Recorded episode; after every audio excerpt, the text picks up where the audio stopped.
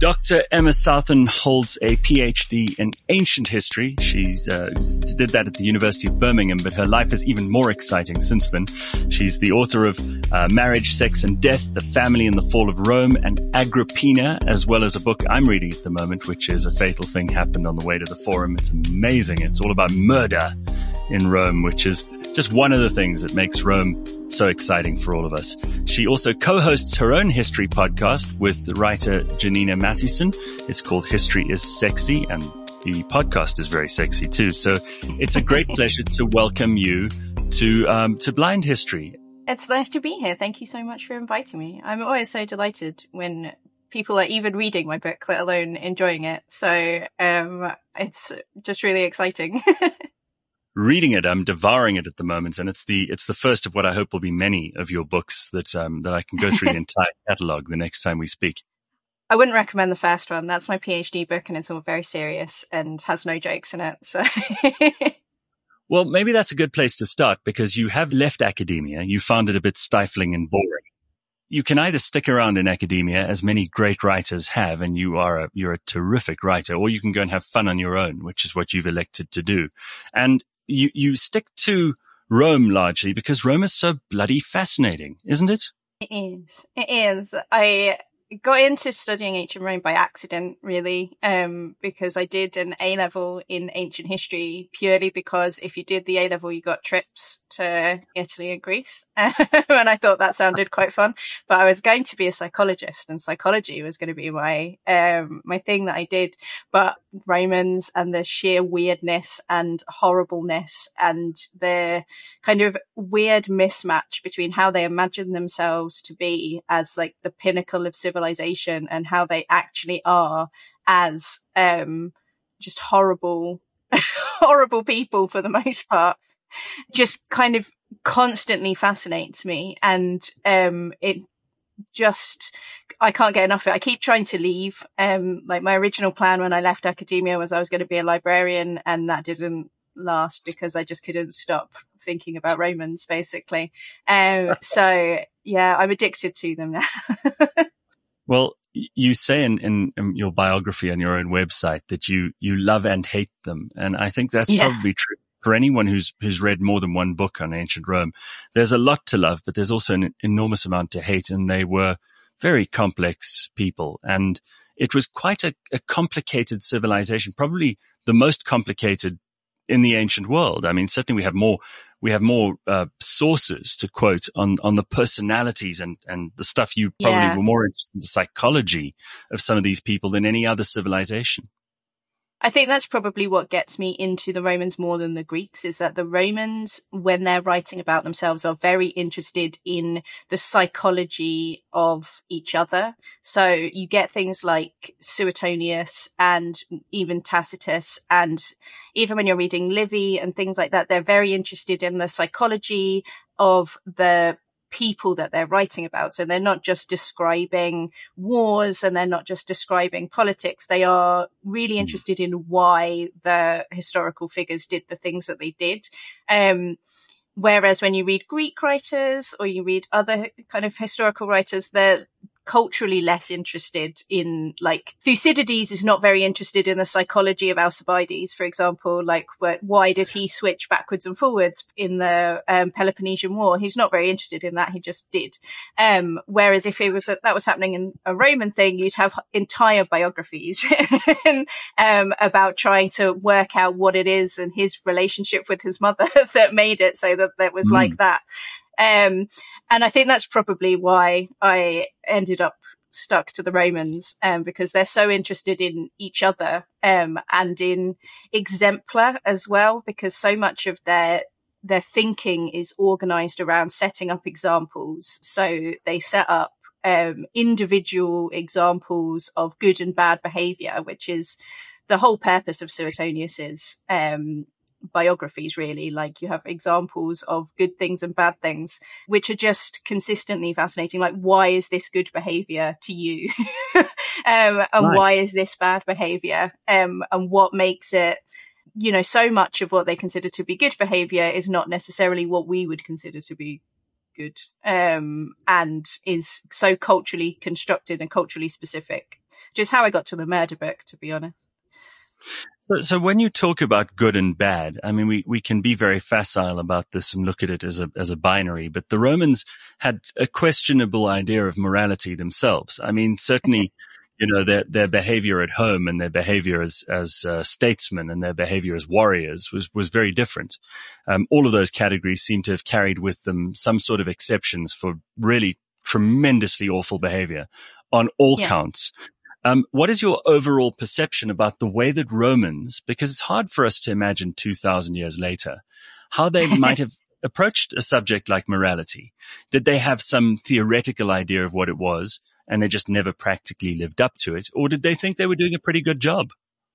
They pretty much thought they were doing quite a good job for the most part. They, I mean, it is something that they think about a lot. Um, like Stoic philosophy is like the core of Roman. That's the most popular philosophical worldview. And if you think of big Romans who write about good and bad, then you'll probably think um, Cicero, and you'll think Seneca, and and you'll think Marcus Aurelius. So they're three big Stoic yes. philosophers. They do have a very clear worldview of what they think morality is, um, and how they think that they should should be relating to the world. But at the very core of all of it is that it's, I'm going to be quite facile, but it's quite a selfish worldview. Like the main thing is you put Rome above everything. If you're doing something that's good for Rome, then you are doing good, essentially. And it doesn't matter how many people you who are not Roman you have genocided to do it, or how many Romans you have had to kill to do it. If you can make a good enough argument that you have um, done it for the good of Rome, then it is inherently good. Like they kill each other constantly, um, and whether it is good or bad generally comes down to whether they can make a good enough argument that it was for the good of Rome. So um, when Cicero kills Catiline, he makes a good argument. Like he does this extrajudicially in the middle of the night when mm. no one's looking, with no trial. Mm-hmm. But he makes a good enough argument that he had to do it in order to protect Rome. So everybody's fine with it. And everyone's like, yes, that was a very good murder. Um, well done. But when... Um, Brutus and Cassius and other Brutus killed Julius Caesar, they do not make a good enough argument that it is for the good of Rome. Or in turn, when Antony eventually kills Cicero. Yeah, exactly. He can't argue that it's for the good of Rome. It seems like a personal, hmm. I mean, it is a personal murder. But if he could have kind of done it slightly differently and argued that it was for the good of Rome and he was killing a tyrant or whatever, then um, he would have got away with it. But that is like the very core of it. And then when you go down, if you can then argue that it's for the good of your family, then you can do whatever you want, essentially, um, which is why you see so much nepotism, because nepotism mm. is, and I'm kind of fascinated with this at the moment. In our world, nepotism is very much a bad thing. Like if you are employing someone just because they're your son or your daughter or your cousin, you're like, well, everyone should be there on merit, not because they were related to you.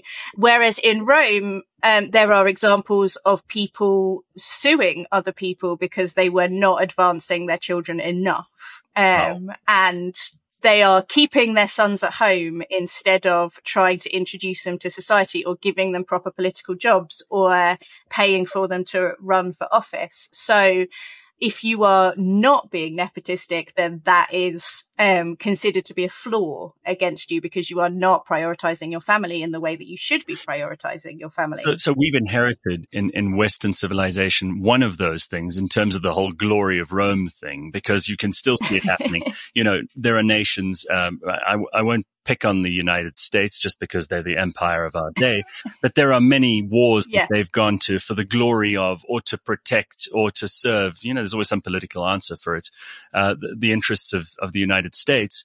But we seem to have turned a complete corner on, on nepotism. Now, that's interesting. The other thing that I think is interesting is that when we look at Rome, there tends to be a focus, and this is largely the fault of history. And, uh, you know, it's not my place to say that the, the feminists are right, but they may have a very valid point here when it comes to the fact that the women of Rome are given a cursory glance. They're occasionally brought in as, as support characters, but really in history. And I mean, you're, you're, you've told me you gave away that you're writing a book about these incredible stories of these unbelievable, powerful, detestable, lovable, ordinary women throughout. And, and the influence of those women on Roman society was profound, was it not? It is, it is. They make up fifty percent of it, so they're always there. The reason for it is, is that most of what has survived, um, in terms of writing is, um, writing about spheres which are exclusively seen as male. So politics and war, which are areas where women are not allowed to be. So you only see usually when women are being badly behaved and, um, doing either war things or politics things that they shouldn't be doing. And at no point in Roman history, like the thousand, fifteen hundred years of the Roman Empire, does it really change that women are allowed to enter those spheres. So they are blocked off in that way. But every so often you see um how important women were, because they are in every facet of how Romans um define themselves, largely because the family is so important. Um one thing that I was writing this week, actually, is I'm writing about Tanaquil, who is a woman that no one has ever heard of. In fact, I had barely heard of her because I don't really do Republican history that much, but she is the first queen of Rome. So um one hundred years into the foundation of Rome, they have these seven kings, um and she is the wife of the fifth king, who encourages him to move to Rome so that he can be um a man, basically, instead of just being an average Joe in the city that they come from. Wow. She kind of manipulates everything so that he becomes the king. She's then disappears kind of while he's king, but she's involved in all of these slightly hilarious portents which occur, which show who's going to be the next king. So there's one where um the next king is Servius Tullius, um, and he is allegedly conceived because a penis appears in the ashes of the hearth of the house, um, and she encourages one of her enslaved women to sit on the penis um, in order to be impregnated by the god of the hearth. Uh-huh. Um, and then she takes the baby and raises it, basically. Um And then when her husband dies, she takes complete control of the city. So she shuts down uh, the palace. She sends away everybody who can know whether he is dead or not. She tells everybody that he's still alive. And then she appears um, in front of the public and says, look, he's definitely still alive. Tarquinius is, he's all right. But just for the time being, you're going to pretend that Servius Tullius is the king.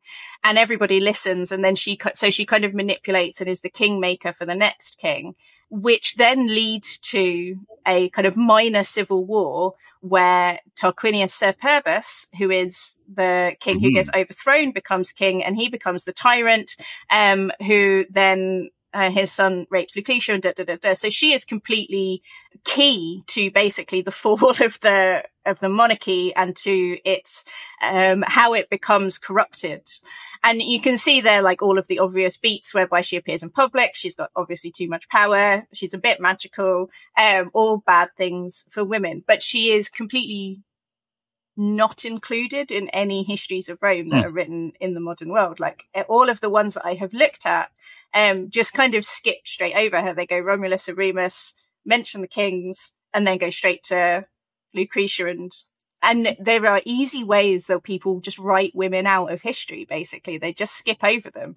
And they might mention her husband, or they might mention Servius Tullius, but um, they will just skip to the next bit a, that includes a man, basically. I mean, it's such a great story. Right? Unless you go and sit down and read Livy or read Dionysius of Halicarnassus. Um, Dionysius of Halicarnassus is really good fun because he's really bitchy about other historians. Um, but, yeah, unless you sit down and read it, which most people don't, because you go to a historian to tell you the good stories, but so many just skip over the women, basically, because there is a basic narrative of Roman history, and it is the one that they think Romans told about themselves, which is war, politics, war, politics. But actually, women and women's issues and the family and um, how women relate to men and what a marriage is supposed to be is very much a fundamental part of the story that Romans told about themselves. It's just surprisingly easy for um, people to not see it for some reason. Well, this brings me to, to something which I think is, is uh, really boast-worthy on your part. You're, you're probably the first person to give all the attention to one of these women who was just at this extraordinary juncture of history. I mean, she was mother to emperors. Uh, she was the sister, the daughter, Uh, she was involved in this Julio-Claudian family in every which way, Agrippina the Younger. And, you know, yeah. many people, I, when I look at the family tree, I can't believe that she would have lived through the reigns of so many emperors who were all so very different. And she would have presided over a time where, you know, so many of them were killed. There was such controversy. Some of the reigns were short. Some of the reigns were long. She watched the most unbelievable things unfold in, in historical terms. What a story. The, if, if they're going to make a movie about Julius Caesar, they'll get the story of Julius Caesar. But if you made a movie about Agrippina, you'd get the story of ancient Rome.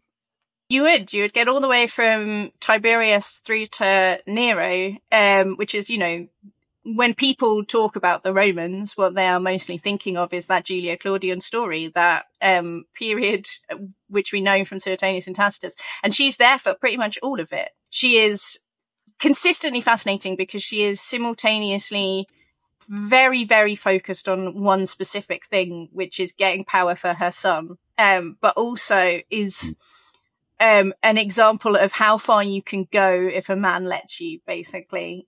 One of the things I find most fascinating about her story is that she is able to get lit, genuine power, like not just influence, which most women are allowed, where you can kind of whisper to men in the back rooms, but because her husband is quite reliant on her. She marries her uncle, Claudius, in case people um, don't know. Uh, but because she, he becomes so reliant on her to hold his reign together, essentially, that she is able to genuinely have power where she can sit in front of um, audiences. She can be in the room when people are discussing politics rather than just be in the bedroom later.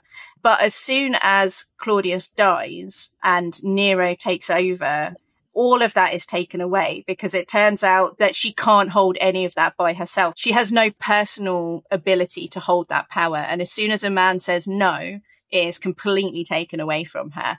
And there is this moment in her story where shortly after Nero takes power, she attempts to sit in on a delegation from a, a foreign power, from the Armenians. Um, and she comes in, and she's been doing this for years with her husband. She's been sitting in on these political conversations about what we're going to do in foreign countries. And she has been involved in who is going to be the next governor of Judea and who is going to, mm. you know, what is our foreign policy here going to be? But Nero stands up and says no and removes her from the room, basically. And it's just such a humiliating moment because he doesn't respect her as a person. He doesn't respect her as a, as an advisor. Her gender is completely in the way of everything for her. And that's all they see when they look at her.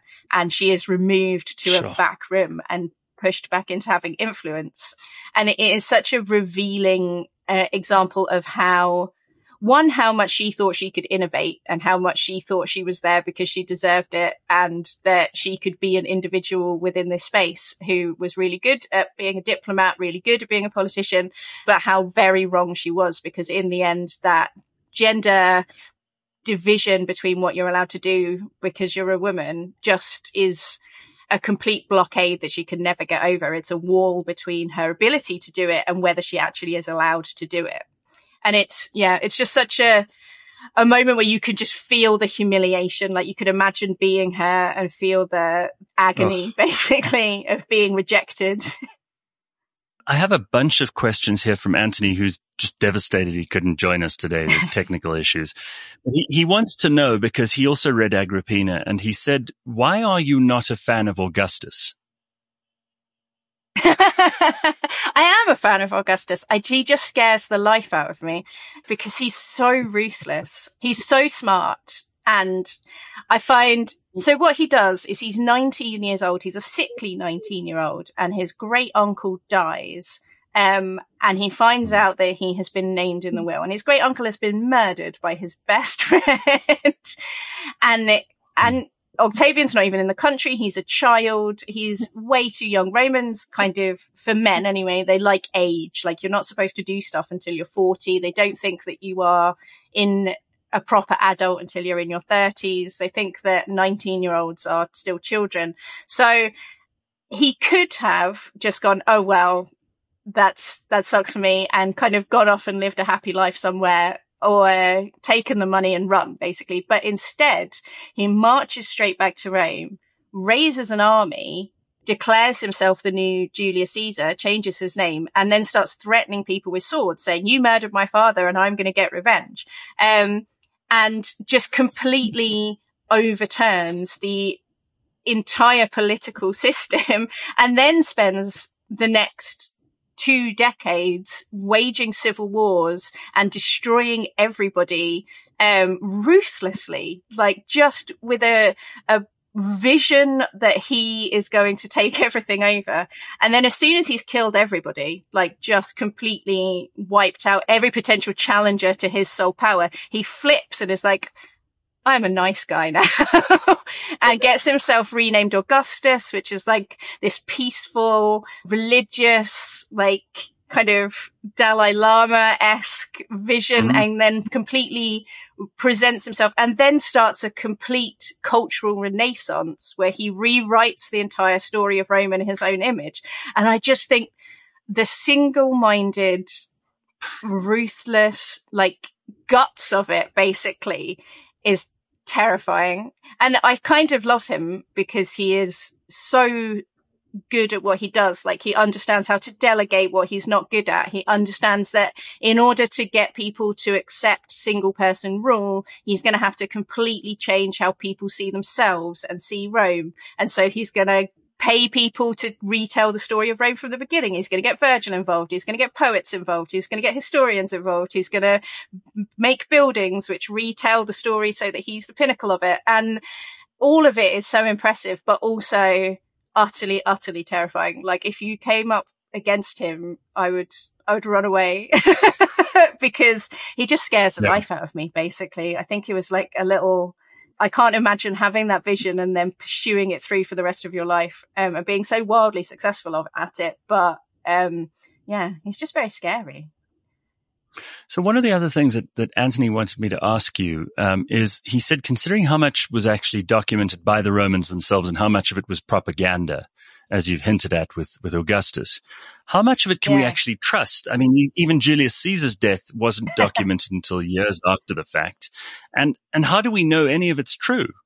Oh, mm, well, that's a good question. Um, I always think that as you can trust it as far as you are aware that it has a purpose, basically. So all of the sources that we have have a purpose. They're writing to an end. So when you're reading history, Roman history is pretty explicit. Like, Tacitus is very explicit, and so is Livy, that they're writing moral history, that you are to learn moral lessons from their stories that they're going to tell you.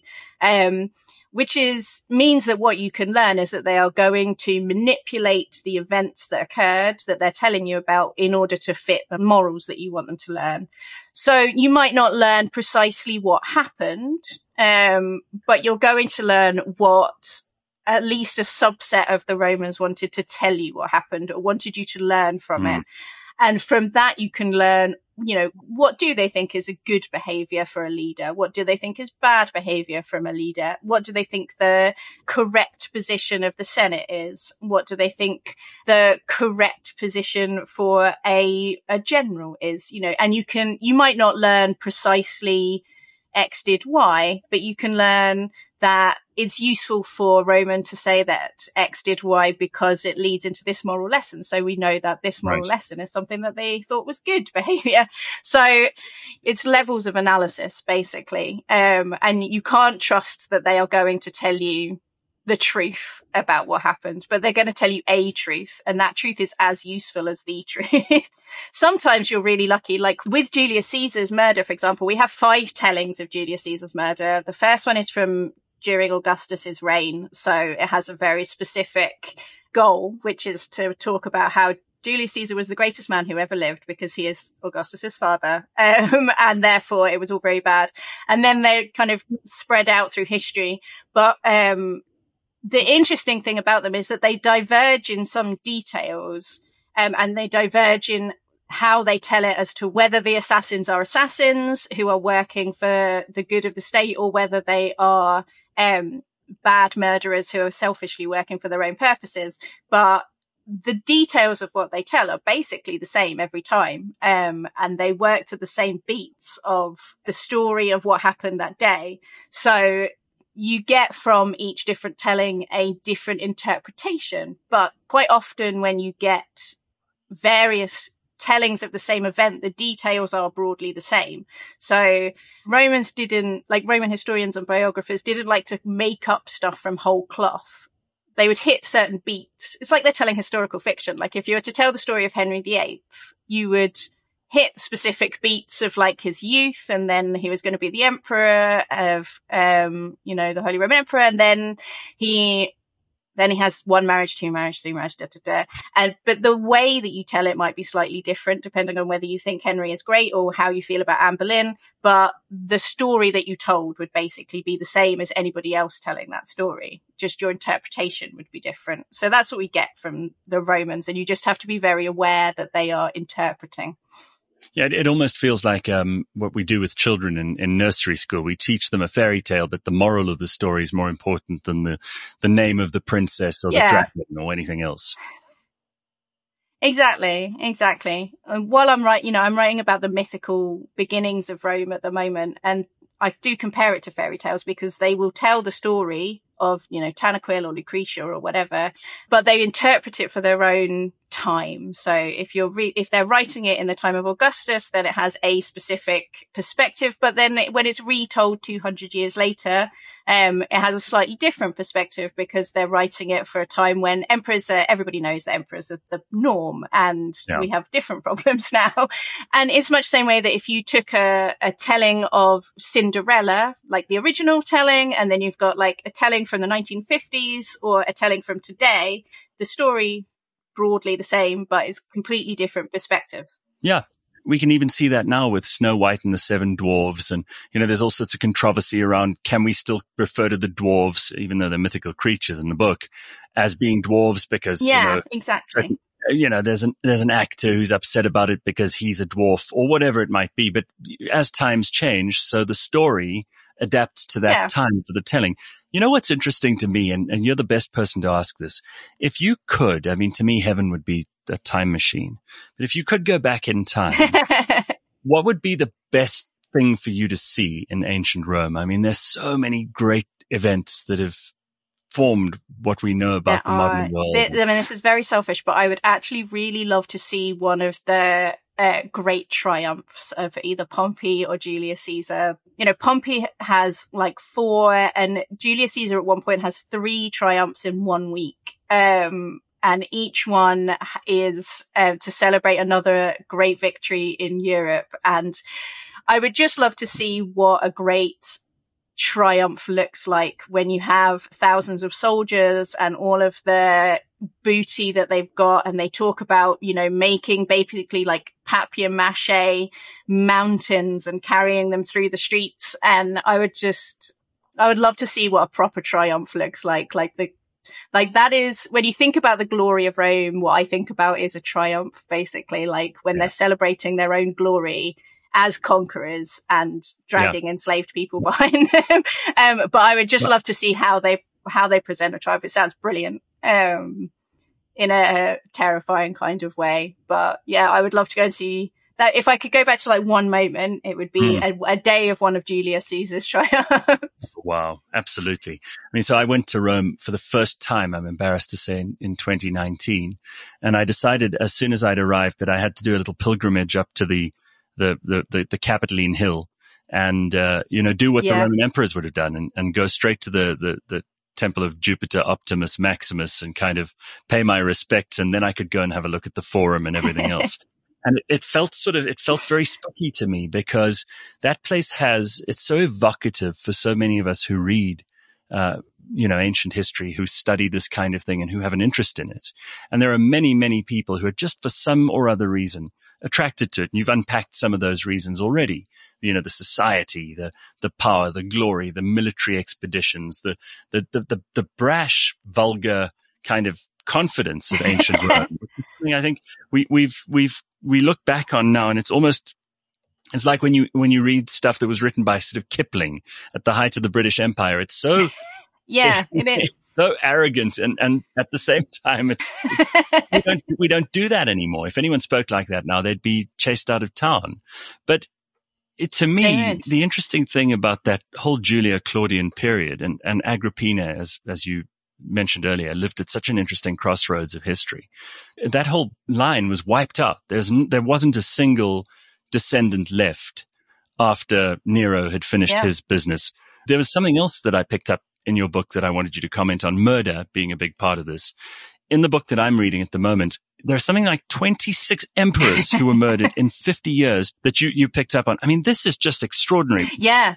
Uh, it was the third century crisis, which is a particular time, um, where they basically allowed the imperial position to become a military dictatorship, essentially, whereby, um, any old general could become emperor as long as enough soldiers supported him. And the Senate became sort of very, very weak and was completely unable to stop any old legion from declaring their own uh, guy as emperor. So you have these just constant wars where one guy's coming forward saying that he's the emperor and he'll turn up in Rome, or sometimes they don't even bother to turn up in Rome.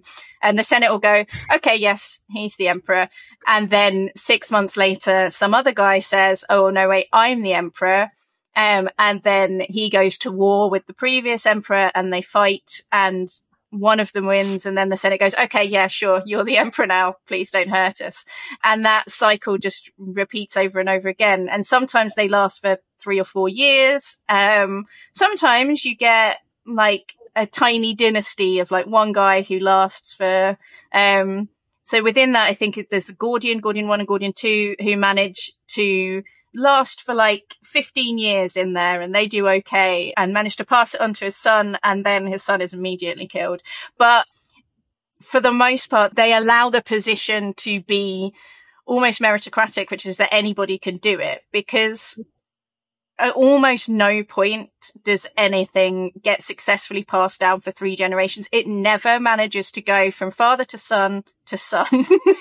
Wow. Sometimes it manages to go from father to son, but that son is almost always executed. um, in fact, if you want to list bad emperors, almost all of them are um, ones who inherit the throne, because there is also something deep in the way that Romans bring up their sons within the imperial court. That means that they almost cannot be good emperors. Like, as soon as you get a Caligula, for example, raised to be an emperor, um, terrible. Nero, raised to be an emperor, awful. Caracalla, rubbish. Domitian, all of them are raised within the court, inherit the throne, are rubbish. Emma, thank you so much for, for talking to us today. It's such a great pleasure to have you on, and uh, all the best with the rest of your projects. I'm absolutely convinced that they will continue to enthrall us. You tell the stories of history with such an excitement and a, and a, and a passion. It just makes it an absolute pleasure to hear you. And I hope we'll hear from you again soon and we can talk to you about your next book. I hope so. Hopefully Ant will be able to be there as well. Yeah, absolutely. We'll make up for it, I promise. Thank you so much. Blind History is brought to you by Taylor Blinds and Shutters. All the episodes are available on the cliff central dot com website and app, as well as Apple Podcasts, Google Podcasts, Spotify, or wherever you get your podcasts.